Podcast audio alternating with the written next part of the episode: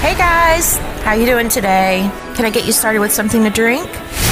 Is your aging loved one home alone, forgetting to take medicine or pay bills? The Caregiver Cafe with Roz Jones has a menu of resources to serve your caregiver needs. As a caregiver, Roz understands your daily challenges. This podcast focuses on the unique and dynamic issues of caregiving.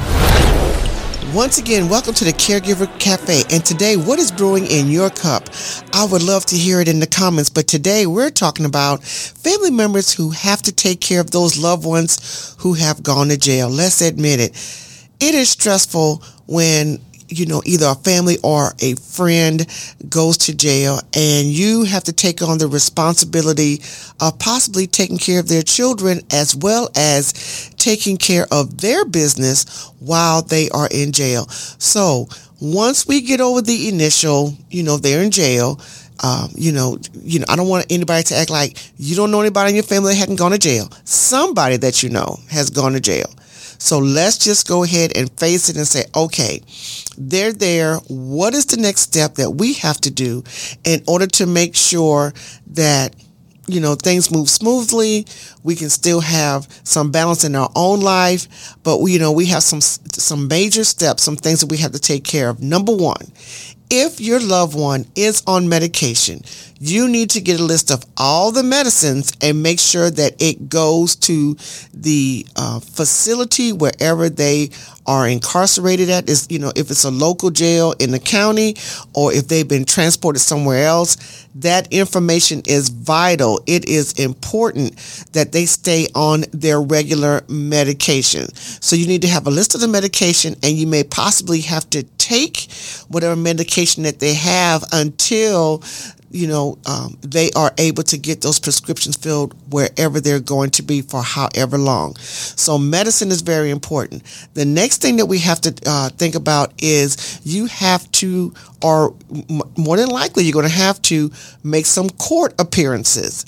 So you have to find out when those court appearances are going to be, if you're going to be able to take off because you want to be there to hear what is going on and what is the next step? You know, are they going to be on probation? Will they have to remain in jail until the next court appearance? What you know what's going to go on because that then that's going to help you prepare if they're going to be released or if they're going to be held until the court date what are the next steps you're going to have to take so the court going to court is important you have to make sure you plan properly before that, you know, before you go to court, you want to find out, okay, should I drive? Or should someone drop me off and I call them after everything's done because you want to get there early. And once you get there early, you want to make sure that you get in contact with the attorney or the uh, public defender you want to get in contact with them. You want to stay in contact. Then after you go to court, you want to also then make sure, all right, once they are either released or if they are, you know, going to be, you know, uh, kept in the facility until the next court hearing, you need to find out, okay, do we have to uh, you know, send money in for them to have their basic needs. If they're coming home and they're on probation, are they limited to where they can go, how they can travel? All of this information is important. Then the next thing is if that person was working, if that person was working, you need to get the last check.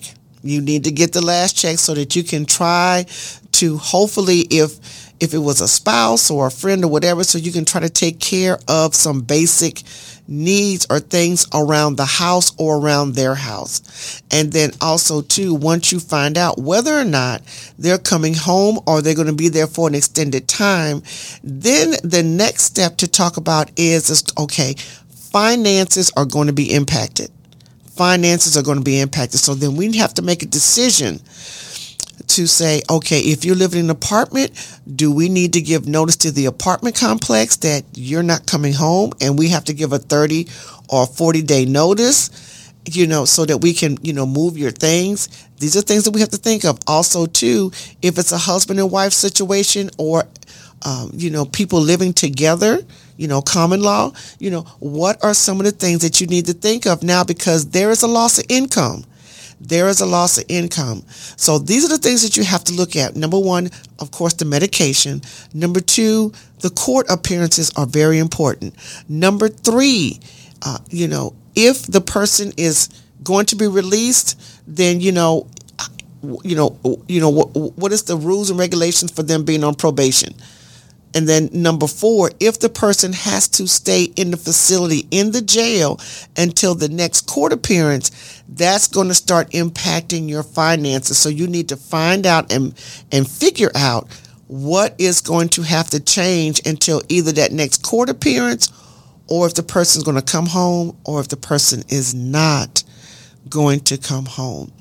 So these are some of the things that you have to look at if you are a family member or a friend when you're helping someone who is incarcerated.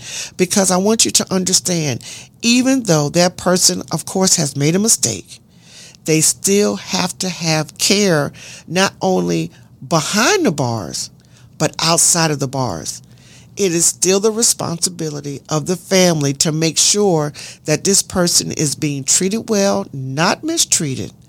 And then we're going to also have some links, you know, in the comment section here to let you all know you know where you would need to go to find out what you know it, where the person is in jail if they're being mistreated and then also too we'll give you a, a checklist that you can use you know to put uh, the list of medicine on if you don't have a current list. And if you don't have a current list then a lot of times you can go to your local pharmacy and ask them to print out a list of your loved one's medications so that then you could take it on to the facility where they are so that we can continue that um, care of medication so that um, you know they don't get sick or because they're not taking their medication or they have side effects because they're not taking their medication. So these are some of the things that we need to look at when we are taking care of a loved one who is incarcerated either on a short term or a long term basis. And, you know, I just wanted to bring that to your attention because this is a segment of the community that is often overlooked and people don't think about that. So people who in jail who are in jail need care just like those who are aging need care. So I don't want this population to be overlooked. I want us to understand how important it is, uh, you know, when it comes to your loved one in jail. Uh, our next series is going to be if your, um, you know, husband, wife, or whoever is in jail, what do we do with the children? What you know how does this impact the children? So once again i am Roz Jones. Thank you so much for joining the caregiver cafe. Make sure that you download tell us what you like. If there are any other uh, podcasts that you would like to hear please man please sir let us know. And we will definitely uh, put that on our list of shows that we're going to record in the future.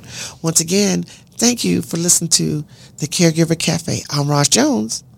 Thank you for listening